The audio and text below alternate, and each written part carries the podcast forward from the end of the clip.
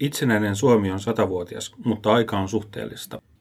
Vuonna 1950 Yleisradio haastatteli 80-vuotiasta vanhusta vahtimestari J. Envallia, joka oli paikalla Suomen senaatissa, kun Eugene Schauman ampui kenraalikuvernööri Bobrikovin.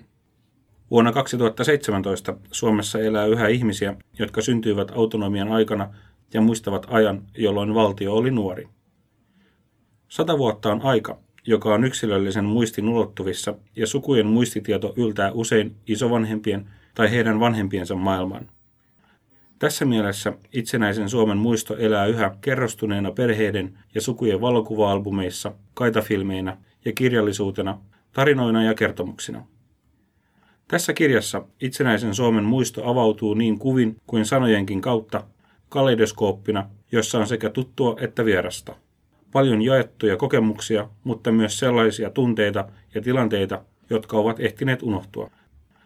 Hahmottelemaan, millainen tunneyhteisö Suomi on ollut ja miten se on muovautunut, voidaan myös ammentaa aineeksia nykyisten haasteiden ratkaisemiseen.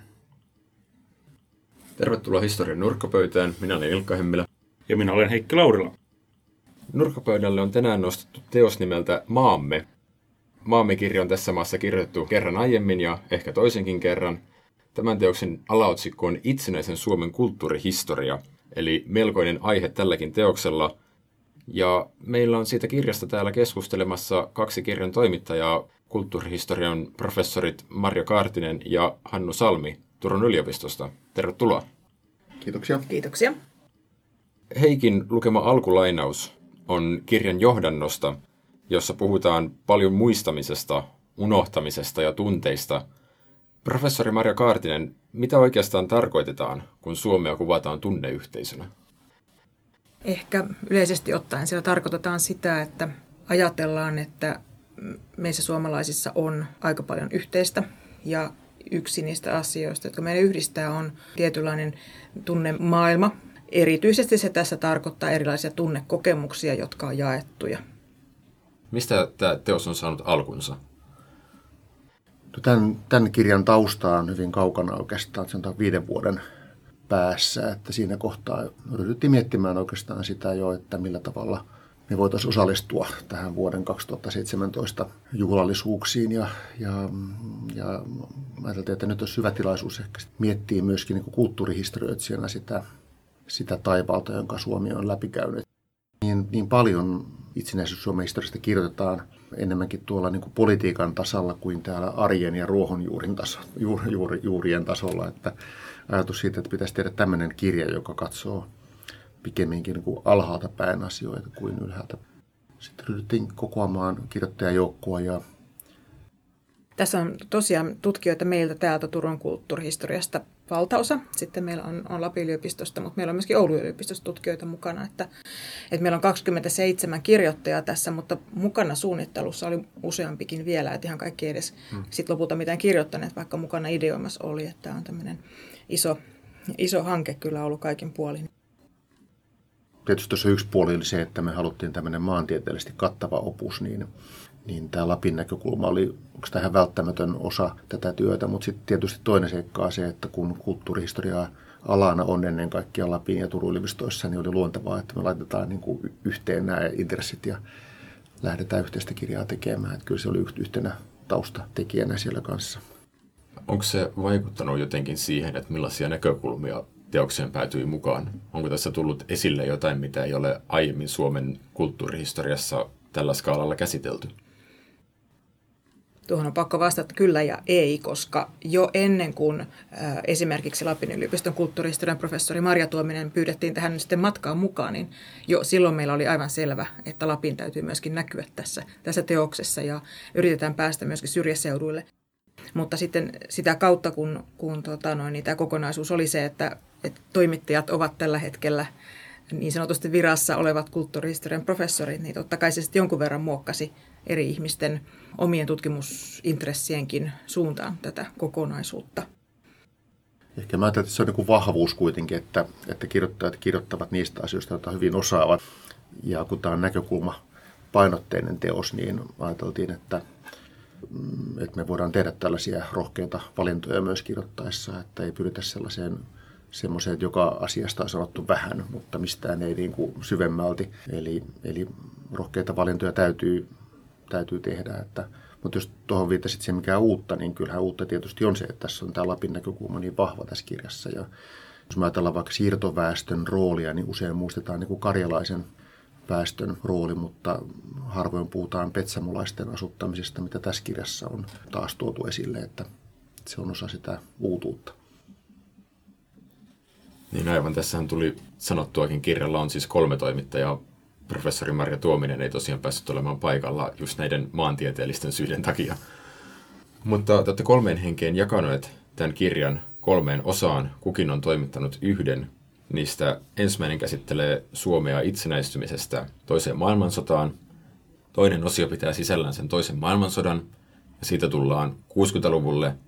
Ja kolmannessa osassa tullaan sitten 60-luvulta nykypäivään. Miten nämä rajapyykit on valittu?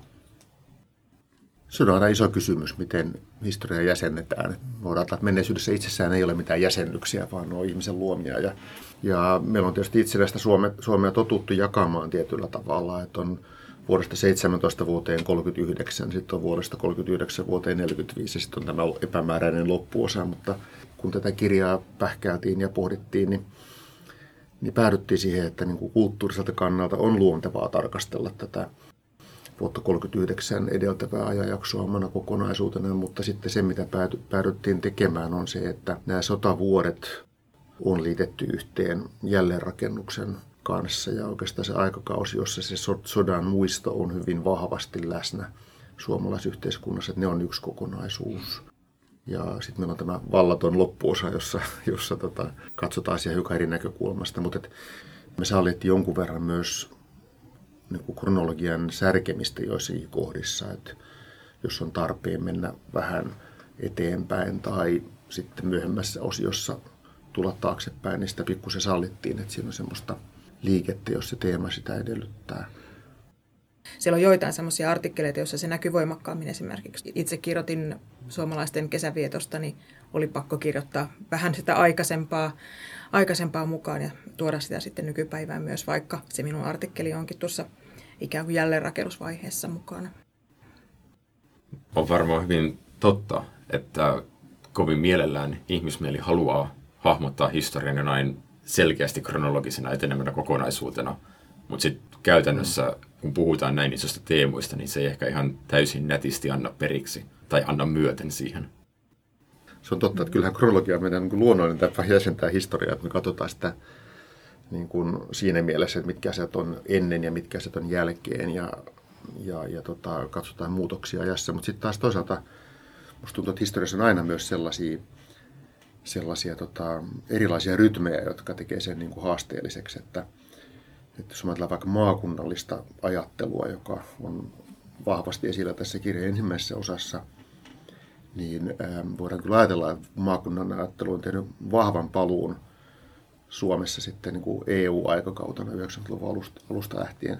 Että on tällaisia teemoja, jotka myöskin vähän niin kuin hylkii sitä muutosta, että, tai palaa uudelleen jossakin eri merkityksessä. Ja, ja, ja se tekee tämmöisten pitkien aikavälien tarkastelun haasteelliseksi.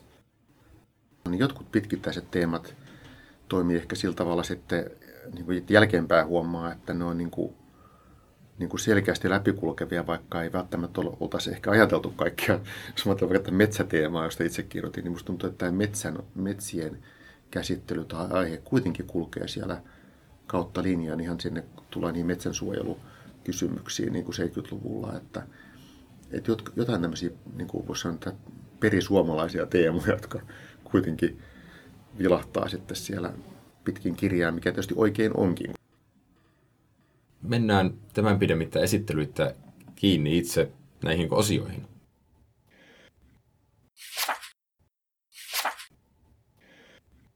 Ensimmäinen osio siis Suomen itsenäistymisestä toiseen maailmansotaan.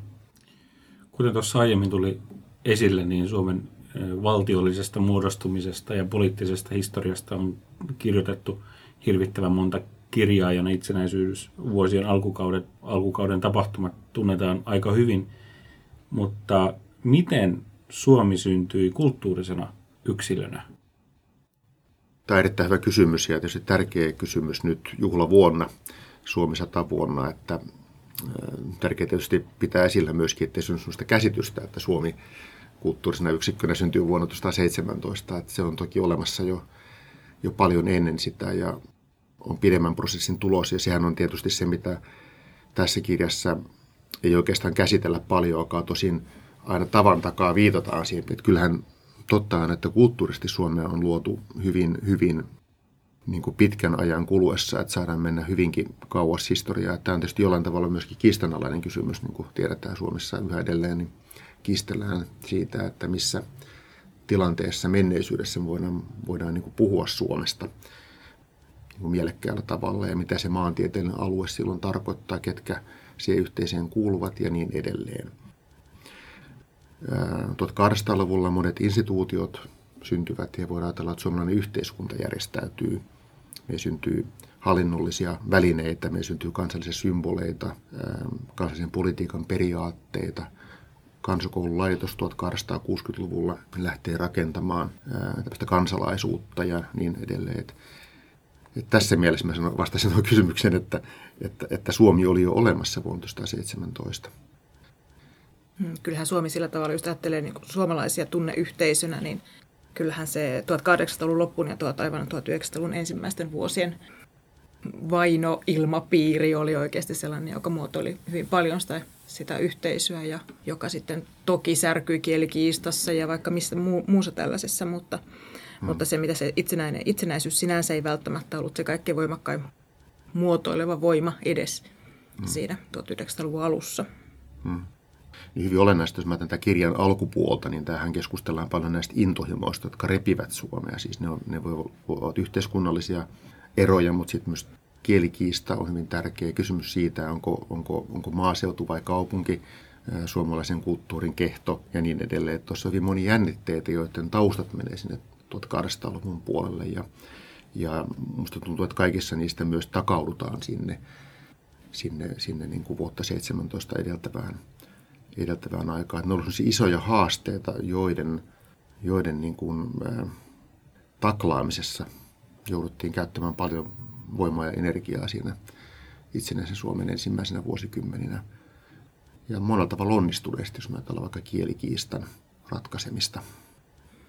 Ja sitten toisaalta työväenliike vaikkapa jäi tavallaan mm. semmoiseksi isoksi, isoksi katastrofiksi, joka on tietyssä mielessä elää vieläkin.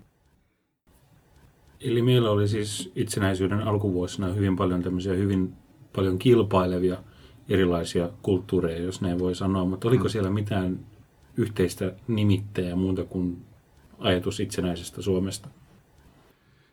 Mä uskon, että yhtenäisiä nimittäjiä oli ja niitä oli rakennettu jo, jo aiemmin ja, ja melkein ajattelisin, että siinä on ehkä se voima sitten, jolla niitä pystytään sillottamaan, niitä kuiluja – sitten 20-luvun ja 30-luvun luvun, luvun kuluessa ja ylittämään niitä.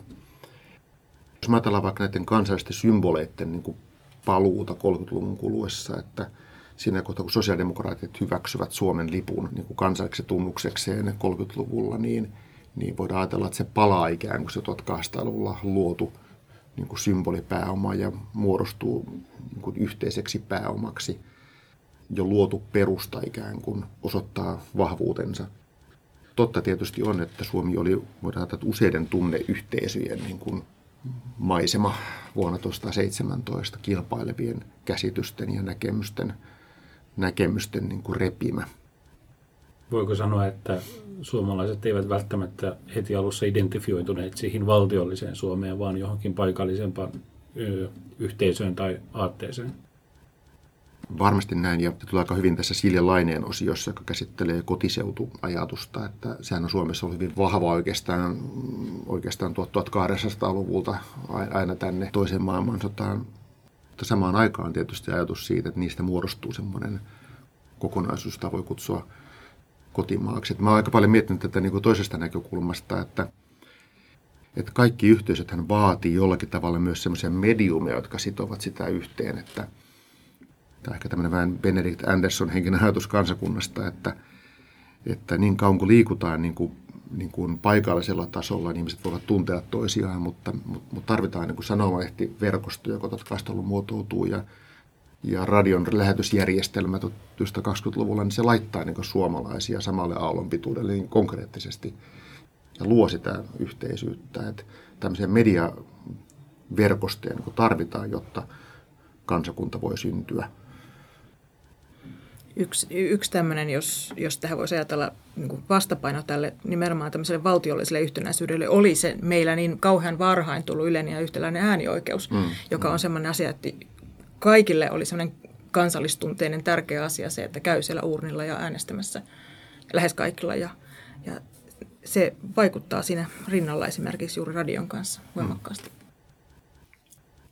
Nyt tuli nämä mediat puheeksi, niin tässä on ensimmäisessä osiossa esimerkiksi yksi artikkeli, minkä sä olet Hannu kirjoittanut, Korpikuusen kyyneleet ja itsenäisyyden alku jossa puhutaan tosi paljon Suomesta eri kulttuurituotteiden avulla. Esimerkiksi, no sä oot tutkinut muutenkin, perehtynyt paljon elokuvaan, niin siinä on paljon elokuvamateriaalia esillä, mutta onko kulttuurihistoriassa kyse pelkästään kulttuurituotteista, onko siinä kyse myös jostain muusta? Joo, ei missään tapauksessa pelkästään ole tästä kysymys. Ja, ja tota, tämä ei missään tapauksessa ole suomalaisten taiteiden historia tai, tai Suomen taiteiden historia tai, tai Suomen mediahistoria, vaan kyllä me ajatellaan näin, että mulla on kiinnostunut enemmänkin niistä, niistä merkityksistä tai merkitysjärjestelmistä, jotka siellä taustalla on. Ja silloin, silloin niin kuin vaikkapa elokuvat tai kaanokirjallisuus on meille keinoja päästä käsiksi näihin merkityksiin, mutta toki ne voi olla myöskin muuta aineistoa, kirjeitä tai päiväkirjamerkintöjä. Ja me, me ajateltiin näin, että sehän on suomalaisten asioille antamaa niin merkityskerrostumaa ja merkityksiä ja me kuoretaan tavallaan niitä tässä kirjassa. Eli halutaan ottaa niiden kulttuurituotteiden avulla selville, että mitä siellä takana on ollut, kun niitä on lähdetty tekemään. Niin, on kuitenkin aikalaisten vuorovaikutusta niin kuin oman oman, oman, oman ympäristönsä ja, ja, ja, ja suomalaisen niin kuin yhteiskunnan kanssa, että jokainen niistä puheenvuoroista kertoo meille, kertoo meille jotain tästä vuorovaikutuksesta. Ne on meille kulttuurihistorioita mm. tietysti aivan peruslähteitä, että mm. niiden kautta sitä ylipäätään työtä tehdään ja välillä aina unohtuukin se, että mm. sanoa se ääneen, että meille, meille sarjakuvat ja elokuvat ja ihan tavanomaiset sanomalehdet on ihan, ihan arvokkaita hmm. lähteitä, että me ei laita erilaisia lähteitä millään tavalla arvojärjestykseen. Jos puhutaan vaikkapa sanomalehdistä, niin no, meillä sattui olemaan just viime jaksossa esillä se, että tässä aikana Suomessa oli todella paljon todella fragmentoituneesti sanomalehtiä. Ja tämä liittyy hmm. ehkä siihen, mitä Mario itse sanoi tuossa aikaisemmin, että Suomessa oli todella paljon fragmentoituneita ryhmiä. Että siellä paino se sisällissodan muisto, tässä osiossa myös käsitellään jonkin verran säätyyhteiskunnan rippeitä, puhutaan luokkajaosta. Nyt vielä kerran kysytään tämän kysymys, että oliko näiden eri ryhmien kesken jotain yhteistä suomalaista kulttuuria vai korostuuko siellä semmoiset paikalliset yhteisöt enemmän? Kyllä siellä oli paljon yhteistä. Yhteistä oli se, että niiden kaikkien ryhmien piti saada aikaan sanomalehti. Sekin on jo sitä yhteistä. Ja, ja monenlaista tapaa ajatella toki jaettiin. Suurin osa näistä ajattelijoista oli kirkkoon kuuluvia kristittyjä esimerkiksi. Siellä oli paljon semmoisia kysymyksiä, jotka jaettiin. Sitten oltiin erimielisiä siitä, että esimerkiksi minkä kielisiä suomalaisten pitäisi olla tai voiko suomalainen olla ruotsinkielinen ja niin edespäin. Mutta loppujen lopuksi siellä on kuitenkin aika paljon sellaista, mikä yhteisö jakaa ja arvot pitkälti on sellaisia. Ja väestö asuu maaseudulla pääasiassa, siis suomalaiset pääasiassa asu, asuivat, eli semmoinen tiety, tietyllä tavalla samanlainen elämänmuoto oli, oli kuitenkin yhteistä. Varmasti näitä yhdy sitä, että tässä mielessä on ollut, mutta niitä on myöskin tietoisesti luotu niitä yhteisyyksiä. Ne eivät synny, niin kuin, mä en usko, että niin kuin tämmöisiä kansallisia luonteen piirteitä tai muuta on ikään kuin annettuna missään yhteisössä, vaan, vaan niitä, niitä täytyy myös muovata ja nostaa esille ja, ja luoda, ja sitä Suomessa oli tehty jo pitkään. Eli Suomi on itsenäistyessä on ollut tosi monimuotoinen yhteisö, jos tällä, tällä tavalla kehtaa summata. Mutta mennään tästä ensimmäisestä osiosta sinne toiseen osioon.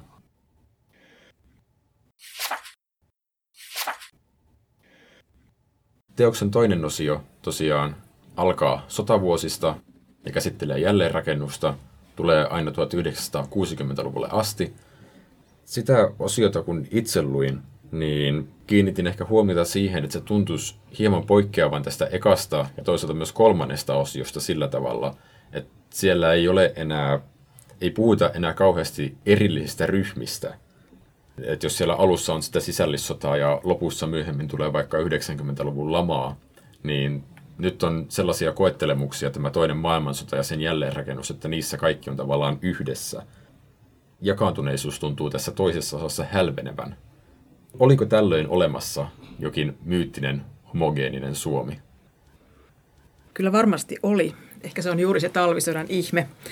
Ja, ja varmasti on niin, että poliittiset liikkeet yhdistyivät siellä talvisodassa melkein kaikki ja voimakkaimmat eri purasuudet ikään kuin jäi, jäi hetkeksi aikaa sinne rintamalle, mutta ei tietenkään ole tarkoitus väittää, että sitten sodan jälkeinen Suomi olisi ollut yhtä ja samaa, vaan tokihan siellä oli politiikan saralla esimerkiksi valtavia eroja ja, ja hyvinvointiyhteiskuntaahan alettiin vasta luoda. Katsottiin, että ihmisten väliset erot on liian suuria ja haluttiin tasoittaa niitä. Että, että kaikki ei ollut aivan yhtä samaa onnelaa toki missään tapauksessa. Toki tuohon mielikuvaan tavallaan siitä, että nämä, erot, nämä, nämä osiot poikkeaa toisistaan, vaikuttaa sekin, että niissä on eri teema.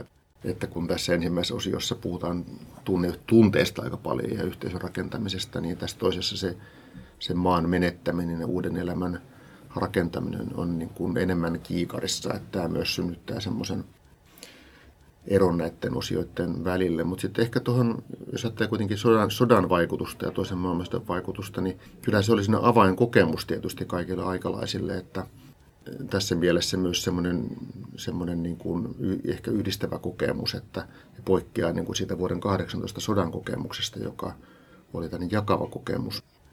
Jo niin kuin muistillisesti se synnyttää semmoista se on enemmän, enemmän liimaa se muistikulttuuri sille yhteisölle kuin, kuin hajottavaa. Ja jos ajattelee vaikka semmoisia voimakkaita symboleja, niin kuin sotakorvausten maksaminen, sehän oli semmoinen kollektiivinen toimi, johon ylpeästi ryhdyttiin, tai sitten olympialaiset 52 Helsingissä, ne oli semmoisia asioita, jotka yhdisti hyvin voimakkaasti suomalaisia toisiinsa. Ja toki täällä tietysti muistutetaan se, että, että tuossa Hanne Koiviston artikkelissa tuosta kaksinapaisesta maailmasta, että myöskin Suomi oli jakautunut hyvin voimakkaasti vasemmistoon ja oikeistoon yhä vain, eikä se ollut sieltä mihinkään kadonnut, mutta se, ne painopisteet pikkasen siellä vaihtuvat kohtiin kiintoisa huomio tosiaan, että usein puhutaan sotavuosien yhtenäisyydestä, niin tässä tuli tosiaan niin kuin hyviä pointteja, että millä se niin kuin myös jatkui jossain määrin sotien jälkeen. Hmm. Hieman ehkä eri teemojen parissa, hmm. mutta kuitenkin. Tosiaan toisen maailmansodan jälkeen käynnistyi melkoinen jälleenrakennusurakka. Suomi alkoi teollistumaan, kaupungistuminen kiihtyi, kaikkea muuta tällaista. Ihmisten elintaso nousi ja ihmisten arki muuttui aika paljon. Ja myös tässä kirjassa on ihmisten arkielämä aika voimakkaasti läsnä, että tässä käydään läpi ihmisten asumisolojen muutoksia ja niin edelleen. Kuinka paljon tämä sodan jälkeinen uudelleenrakennus ja elintason nousu loppujen lopuksi muutti sitten ihmisten arjen elämää ja arkielämän kulttuuria? Se muutti sitä aivan valtavasti, koska Suomi todellakin oli maatalousvaltainen vielä 60-luvun lopulle saakka, mutta siinä vaiheessa, kun se suuri pyöri, pyörä alkoi pyöriä, Suomi teollistui yhä voimakkaammin, kaupungit alkoivat vetää, niin yhteiskunnan rakenne muuttui niin paljon, että, että siinä vaiheessa, kun yhtäkkiä suurin osa suomalaista asuukin kaupungeissa, niin myöskin se arki on täysin toisenlaista. Siellä ei ole enää niitä lehmiä, pellot on paketissa, aletaan asua kerrostaloissa, lähiöissä ja käydä töissä tehtaissa ja se vaikuttaa siihen arjen rytmitykseen. Lähdetään aamulla töihin tai kouluun, tullaan iltapäin illa, illaksi kotiin, syödään, katsotaan televisiot, uutta asiaa, mennään nukkumaan. Aikaisemmin suurilla osalla suomalaisilla se päivärytmihän oli tietenkin mennyt niiden elikoiden mukaan. Ja, ja maatalousyhteisössä työpäivän rytmi saattoi vaihdella vuoden ajan mukaan aika voimakkaastikin, mutta kaupungissa se arki on jossain määrin ollut jossain määrin, voi sanoa oikein sanoa aivan vallankumouksellisesti erilaista myöskin. Aina kun yhteiskunnassa tapahtuu jonkinlaisia muutoksia ja mullistuksia, niin se aina aiheuttaa jonkinlaisia kasvukipuja. Minkälaisia kasvukipuja tämä elintason nousu mahtoi Suomessa kulttuurisesti aiheuttaa? Mä sanoisin ehkä niin, että ehkä tuohon voisi liittää niin kuin ikäryhmien vaikutuksen niin kuin kulttuurisesti. Että suuret ikäluokathan oli, oli se, se väestöryhmä, joka, joka sitten muovasi sitä kaupungistuvaa Suomea. Ja, ja jotenkin mulle ainakin näyttäytyi niin, että, että, että täällä oli myöskin varmaan vähän erilaisia arvomaailmoja samaan aikaan, että se nuoriso, joka sujuvasti ottaa haltuun kaupunkikulttuurin ja uudet nuorisokulttuurin piirteet ja viideteollisuuden nousun, mutta samaan aikaan kuitenkin, kuitenkin se ikäpolvi, joka on tottunut tähän niin säästäväisyyden aikaan ja, ja, ja, ja niukkuuden maailmaan, niin elää ehkä toisenlaisessa arvomaailmassa samaan aikaan. Että niistä varmaan jonkunlaisia hankauksia tuli sinne 60-luvun ja ehkä 70-luvunkin Suomeen. Niin, nuor- nuorisokulttuurihan oli aika väkivaltaista verrattuna nykyisen esimerkiksi 50-60-luvuilla ja hmm. semmoisia varjopuolia siihen. Jokuhan voisi nähdä sen, että se, sekin oli myöskin tätä sotaan reagoimista, sen hmm. sota, sotaa käymättömän sukupolven kapinaa myöskin sitten vanhempiensa kokemuksia vastaan. Ja sitten toisaalta niitä kipupisteitä oli ehkä, ehkä juuri näissä lähiöissä sitten se kokemus yksinäisyydestä ja ja yksin jäämisestä ja niiden juurien särkymisestä myöskin. Ja sitten samaan aikaan hyvin voimakas muuttoliike Ruotsiin tietysti näkyi, näkyy meillä yhteiskunnassa, mutta ihan arjessakin. Ja, ja monikin muistaa varmasti kadehtineensa kovasti niitä Ruotsista kesälomalla Volvolla ajeilta lomailijoita. Tästä tuli esille sukupolvien välinen vastakkainasettelu, mikä tietenkin on tullut esiin teoksen ensimmäisessä osassa ja ei ole myöskään tämän 60-luvun, 50-luvun jälkeen kadonnut yhtään mihinkään. Miten hyvin ne uudet sukupolvet on aina pystyneet haastamaan sen vanhan Suomi-idyllin? Onko se romuttunut täysin se vanha pohja vai onko se jotenkin sitten sulautuneet nämä uudet virtaukset yhteen?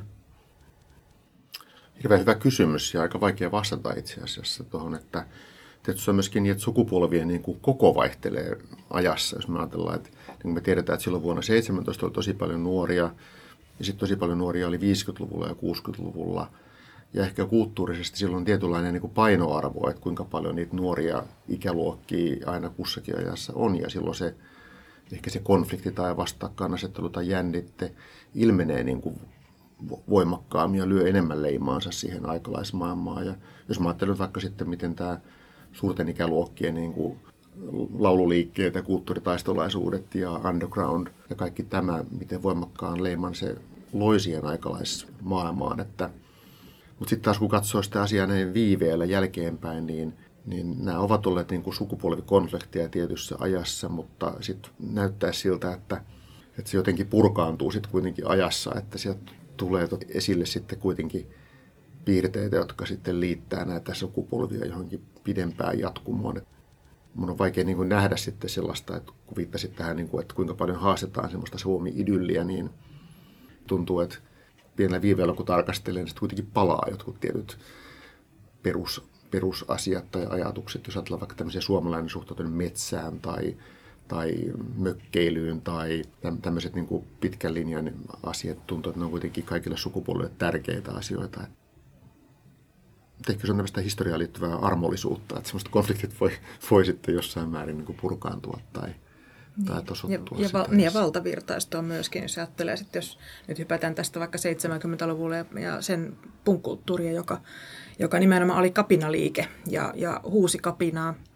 Ja laitettiin hakaneuloja poskiin ja haluttiin näyttää radikaaleilta sitäkin kautta, niin – kyllähän se erittäin nopeasti sekin liike valtavirtaistettiin ja sitä tehtiin tällainen kaupallisen kulttuurin osa myöskin, että siinä mielessä se kapina saattaa jäädä kuitenkin loppujen lopuksi aika, aika pienen, jos halutaan sanoa eliittijoukon harteille myöskin sitten, että se, vaikka se olisi kuinka voimakas, niin sitten se suurin osa siitä sitten on, on sitä valtavirtaa kuitenkin. Jotenkin tuntuu, että siinä tietyssä hetkessä tai tilanteessa, niin se synnyttää sellaisen niin välttämättömän särön siinä aikalaisten maailmassa, vaikka punkkulttuuriakin, että, että, että mitä olisi suomenkielinen rock ja ajatus suomen kielen viljelemisestä esimerkiksi kevyessä musiikissa ilman niin kuin punkrokin läpimurtoa Suomessa, niin ehkä se ei olisi niin edes voimakasta. Että se vaatii ehkä sen vastaliikkeen tai särön ja ehkä se niin kuin kannustaa tietyssä hetkessä niin kuin osallistumiseen ja se vie niin kuin semmoista tietynlaista dialogisuutta suomalaisessa kulttuurissa eteenpäin. Tässä tullaan ehkä siihen, että tosi paljon näistä kapinoista tai haastamisista, miten niitä nimittääkään, perustuu jotenkin ehkä ulkomaalaisiin vaikutteisiin tai jopa joissain tapauksissa ulkomaiden ihannointiin. Että jos pysytään nyt siellä 20-30-luvun puolella, niin pohtii vaikka tulenkantajia. No nyt puhuttiin just näistä punkrokeista ja vastaavista.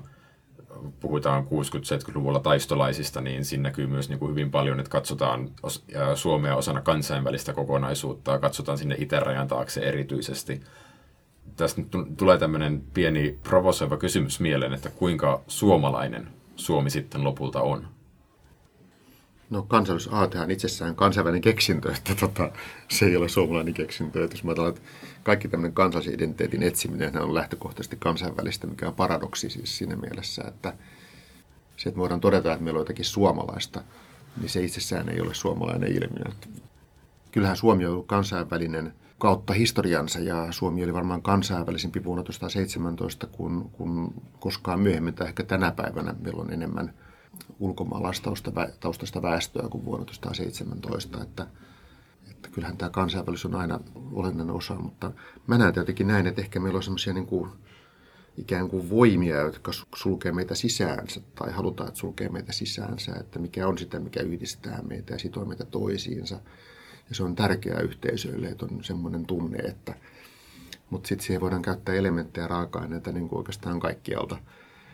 Varmasti kaikki kansalliset kulttuurit ovat sulatusuuneja, toiset voimakkaammin ja toiset vähemmän voimakkaasti, että ei tosiaankaan suomalainenkaan kulttuuri ole syntynyt pelkästään meidän omista tuohvirsuista, vaan, vaan, vaan kyllä me saatu saunakin muualta, että niin se vaan on, että se sulattuu mm. sitten aina jossain vaiheessa omaksi ja sitten aletaan jotakin pitää omana, niin sitten se sitä myös on.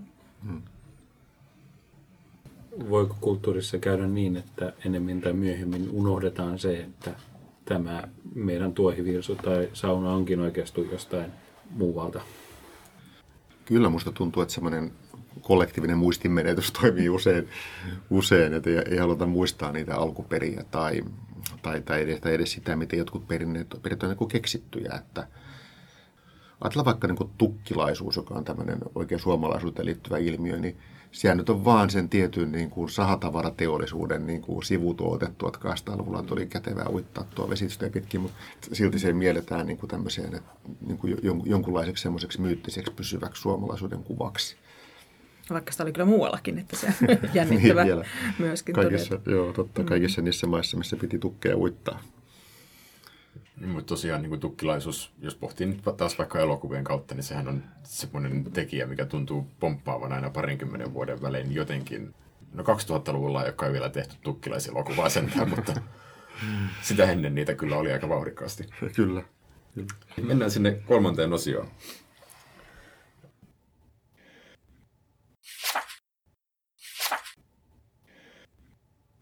Kolmas osio tulee siis, mikäli johdantoa lainaa, niin Kekkosen ajasta nykypäivään. Ja tässä on niin sivuttu jo joitain teemoja, mikä ehkä on tosiaan luontevaa. Kuten ollaan puhuttu, niin nämä asiat ei mene netteihin karsinoihin. Mutta jos tullaan niin tähän 70-luvulle, ja ollaan jo sivuttu sitä, että Suomeen saapuu esimerkiksi uusia musiikkigenrejä, myös niin pätee kaikkiin muihin niin genereihin, on se niin kuin elokuvaa tai mitä muuta viihdettä tahansa – niin säilyykö jonkin sortin suomalainen omakuva? Kyllä, minun mielestäni hyvä esimerkki on nyt tämä Danin Kuusamo-biisi. Kerrotko siitä? Mikä se nyt onkaan sitten se alkuperäinen? Alkuperäinen on Afrika, eli liittyy Afrikkaan. Niin, eli Afrikasta tulee Kuusamo, ja se kyllä kertoo minun mielestäni kaiken siitä. Näin se on, että, että tota, to on tuosta niin tehokasta suomalaistamista, mitä käännösiskelmät on tehnyt paljon, että siellä on monenlaisia tämmöisiä vastaavanlaisia esimerkkejä, joissa, jossa mikä tahansa kansainvälinen kääntyy mm. kotisuomalaisuudeksi. Mutta sitten tuommoisia, mihin viittasit, tuommoisia niin pysyvyyksiä tai muuta, niin kyllähän niitä on kuitenkin, että meillä on muotoutunut kuitenkin tietynlainen kuva Suomen historiasta ja menneisyydestä ja suomalaisesta kulttuurista ja tuntuu, että niitä samoja – aika lähellä olevia teemoja kuitenkin kierrätetään. Että tuossa kuuntelin just hiljattain radiosta tätä kuunnelmasarjaa Seitsemän veljestä, johon oli tehty uusi ensimmäinen osa, jossa Jouko Turkan seitsemän veljeksen näyttelijät kokoontuivat yhteen pitkän tauon jälkeen esittämään seitsemän veljesten. Tuntuu, että se on niin, niin monikerroksinen, että siinä oli tässä päivässä tehty seitsemän veljeksen tulkinta, jossa Jouko Turkan tiimi palaa kehiin ja sitten se jatkuu sen jälkeen 50-luvun seitsemänä veljeksenä, joka puolestaan palautuu, palautuu moniin elokuvaversioihin ja sitten sinne kiven teokseen, että siinä on jo niin maatuskamainen rakennelma niin kuin siitä niin kuin Suomesta ja suomalaisuudesta. Tässä jo mainitsit sen, että suomalaisessa kulttuurissa ja historiankirjoituksessa ehkä jossain määrin myös, niin aina palaudutaan niihin tiettyihin teemoihin. Ja tämä on itse opettajana nähnyt sen, että kun lukee Suomen historian kirjaa, oppikirjaa, niin siellä on ne perinteiset sisällissota, talvisota, jatkosota, Lapin sota ja hyvinvointivaltion rakentaminen.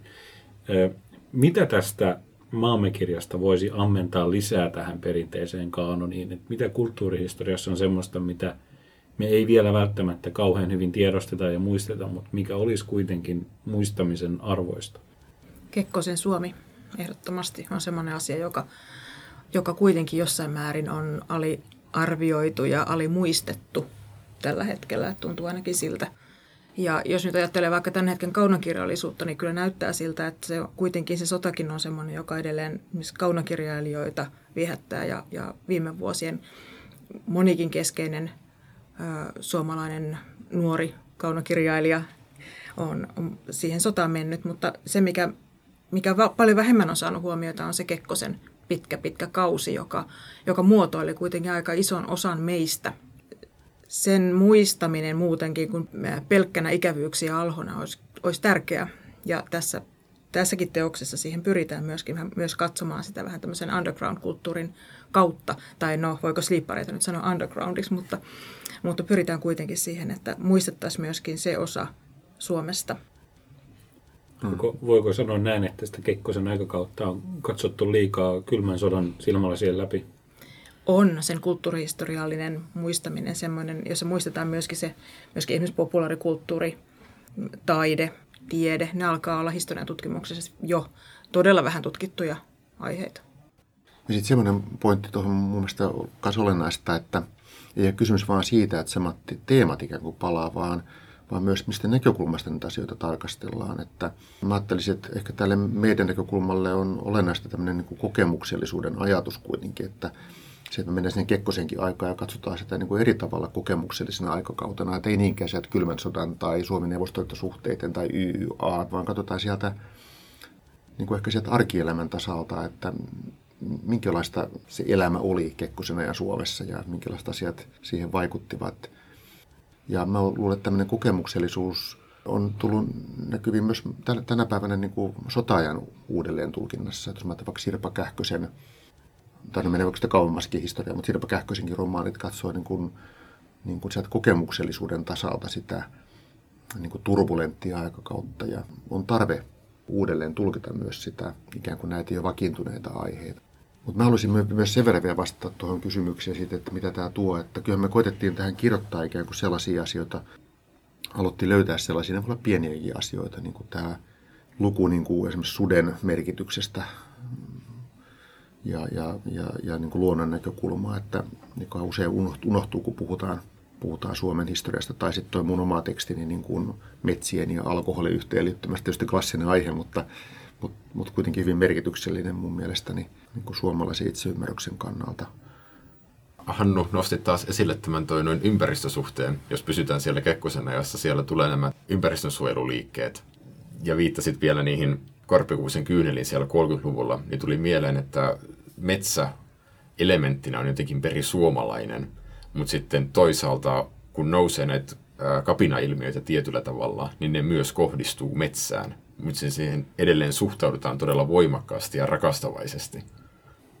Tähän liittyen tällainen yksi ikikysymys, onko sitten suomalaisten ympäristösuhde muuttunut jotenkin vuosikymmenten saatossa?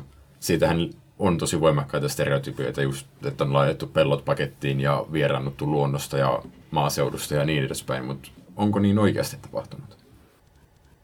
No kyllä se muuttunut on ihan selvähän se on, että silloin kun ihminen elää keskellä luontoa tai jollain, jossain määrin lainausmerkeissä luontoa keskellä, jos hän vaikka viljelee maata, niin hänen suhteensa luontoon on erilainen kuin se, joka asuu kaupungissa ja näkee puun. Ja, ja tuota, totta kai silloin, kun on kaupungistuttu niin voimakkaasti, kun Suomi on kaupungistunut kuitenkin, niin, niin suurin osa ihmisistä kokee luonnon harvoin ja se on retken kohde, jolloin se, se tulee jotain ylimaallisen arvostettua. Ja, ja tuota, voidaan sitten vieraantua siitä kokemuksesta ja mikä siellä maalla olisi. Ja tällä hetkellä on selkeästi, Suomihan jakautuu aika lailla kahtia, kahtia enkä tiedä miten tasa-arvoiset palat ne sitten on esimerkiksi juuri suhteessa suteen vaikkapa tai karhuun tai muihin suuriin petoihin. Osa suomalaisistahan on sitä mieltä, että tällaiset eläimet ei saa olla lähellä ihmistä, eli niiden pitää ymmärtää paikkansa. Näiden eläinten osa sitten on taas sitä mieltä, että niitä pitää suojella kaikin keinoin. Tuohon liittyen ehkä se, mitä itse tulee, tulee mieleen vielä, se, että, että Suomi on kuitenkin hämmästyttävän myöhään kaupungistunut yhteiskunta niin kuin eurooppalaismittakaavassa. Että jos se balanssi vasta vuonna 1969 muuttui niin, yli puolet suomalaisista oli kaupunkilaisia, niin, niin meillä on sitten kuitenkin kaikilla sukulaisia, jotka ovat eläneet siitä niin kuin maasta ja luonnon antimista suurimmalla osalla meistä. Tämä eroaa niin kuin täysin vaikka niin kuin keskiverto saksalaisen elämän horisontista, että, että, että onko siitä sitten seurannut välillä myös sitä, että on niin kuin poikkeuksellisesti voimakkaasti otettu etäisyyttä niin kuin maaseutuun ja mikä on sitten taas puolestaan semmoista niin kuin vieraantuneisuutta, että lisäännyt. Että Suomestahan puhutaan myöskin tämmöinen niin kerkeänä modernisaation maana, että on otettu vastaan kaikkea uutta teknologiaa ja muuta hyvin niin kuin jouhevasti, niin ehkä se osittain tulee siitä niin kuin halusta työntää sitä maaseudun elämää myös taaksepäin historiassa jotenkin välillä liiankin voimakkaasti. Että. Kyllä tässä aina välillä tuntuu siltä, että tämä ikuinen keskustelu maaseudun ja kaupungin paremmuudesta tai huonommuudesta suhteessa toisiin, niin se on semmoinen keskustelu, jota on käyty Suomessa varmaan jossain vuodesta 17 lähtien, niin viimeistään 30-luvulta lähtien. Kyllä. Joo, se, tähän, tämän kaupunkilaisuuden tuoreuden varmasti näkee siinä huonossa itsetunnossa, mikä, mikä kaupunkilaisilla on, että on hirveän tärkeää korostaa sitä kaupunkilaisuutta, varsinkin jos on hyvin vähän aikaa ollut kaupungissa. Meillä on hirveän voimakas mökkikulttuuri, mutta, mutta siellä on sitten televisiot ja internetit ja se on hyvin, hyvin urbaania elämää siellä kaupungin, kaupungin ulkopuolellakin, kesälomavietto esimerkiksi. Maamme kirja tulee hyvin pitkälle lähipäiviin saakka kronologisesti. Kuinka pitkälle historiaa tai kulttuurihistoriaa voi luontevasti kirjoittaa? Hmm. Ehkä eiliseen, miksei tähänkin päivään, jos, tätä, jos ajattelee tänne päin tulemista. Historia on kuitenkin perinteisesti nähty, että jos tehdään historian tutkimusta, niin siinä on ehkä pakko pitää jokunen vuosikymmen hajurakoa, että saadaan tiettyä perspektiiviä asioiden analysointiin. Mm. Meillä niin. kulttuurihistoriassa on hyvin tyypillistä, että sitä hajurakkoa ei, ei tehdä. Se tosin kyllä asettaa kieltämättä haasteita, että onhan se mm. erittäin vaikea nähdä niitä kulttuurisia piirteitä, joiden sisällä itse voimakkaasti on. Ja, ja, ja sitä, silloin kun näin tekee, niin täytyy lähteä vähän, vähän erilaisista toimenpiteistä liikkeelle. Täytyy koettaa mahdollisimman paljon etäännyttää myös itseensä siitä, siitä kulttuurista ja, ja näin, mutta, mutta kyllähän on ihan selvää, että nyky, nykyhistoriaakin voidaan tutkia ja, hmm. ja koko ajan menneisyyttä tulee lisää ja lisää. Sen takia me voidaan tutkia nykypäivääkin, koska tässä on kerrostuneena hyvin monenlaisia asioita ja monelta aikaväliltä, että, että hyvin monia tässä kirjassa käsiteltyjä asioita, niin niitä on, niitä on läsnä tässä päivässä. Tämä tuo meidät tosi lähelle sitä, millä me aloitettiin tämä jakso lukemalla pätkä tämän teoksen johdannusta, jossa todettiin, että suomalaisen tunneyhteisön jos tuntee sitä, että miten se on muotoutunut, niin se voi auttaa nykypäivän haasteiden ratkaisuissa. Mitä tämä on käytännössä tarkoittanut? Onko teille paljastunut esimerkiksi tätä teosta laatiessa joitain oivalluksia, jotain konkretiaa tälle hienolle lauseelle? Mistä päästä mä lähtisin liikkeelle? Niin mä ajattelisin, että jotenkin, jotenkin vaan siltä kannalta, että, että tota, kun tässä on kuitenkin perattu aika paljon tällaisia suomalaisen kulttuuriin niin tunteita, hyvinkin vastakkaisia, viha ja rakkauden ja, ja yhteenkuuluvuutta ja sitä irtirepiviä seikkoja, niin nehän on sellaisia, jotka tänä päivänä ovat yhtä relevantteja kuin on aina ennenkin ollut. Ja jos mä ajattelen näin, että se on se ymmärtämys myös sitä, että me ymmärretään, mitä ne, ne menneet ikään kuin tunnekonfliktit esimerkiksi Suomessa ovat olleet, että, että ne ei ole mitään yksinkertaisia patenttilääkkeitä ikään kuin, että joku ratkaisu olisi niin kuin, niin kuin valmiina tulisi sieltä historiasta meille. Ei se varmaan niin mene, vaan, vaan että kun meillä on ymmärtämystä semmoiselle perusjännitteelle, mitä suomalaisessa yhteiskunnassa on ollut, niin, niin, niin ehkä me pystytään niin kuin näkemään niitä tässä hetkessäkin niin kuin monitasoisemmin. Ja, ja sitten kun mä ajatellaan semmoista seikkaa, että, että kirjan toimittajat ollaan, niin me ollaan synnytty semmoiseen Suomeen, joka oli yhtenäisempi kuin mikään Suomi ennen sitä tai sen jälkeen. Suomi luterilaisempi kuin koskaan ja ehkä yksikielisempi kuin koskaan. Niin ehkä tämä ottaa vähän suhteuttamaan sitä myöskin, että näkemään sellaisia ää, seikkoja, jotka siinä historiassa on erilaisia kuin se niin kuin Suomen historia, jonka itse olen henkilökohtaisesti nähnyt ja kokenut. Ja ehkä myöskin se tuntuu, että koska, koska tunneyhteisöt ja tunteet on niin voimakkaasti menneisyydessä näkyviä ja vaikuttaneita, niin asiat on myöskin silloin korjattavissa ja niihin voi vaikuttaa päätöksillä. Ja ei tarvitse lähteä kalistelemaan aseita, vaan voi tehdä, voi tehdä muunkinlaisia ratkaisuja. Tämä on todella kiinnostava teos.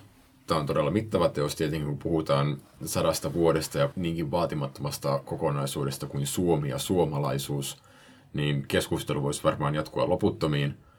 Mutta ehkä meidän pitää jossain kohtaa nyt tällä kertaa lopettaa. Kiitoksia vierailusta kulttuurihistorian professorit Marja Kaartinen. Kiitoksia. Ja Hannu Salmi. Kiitos.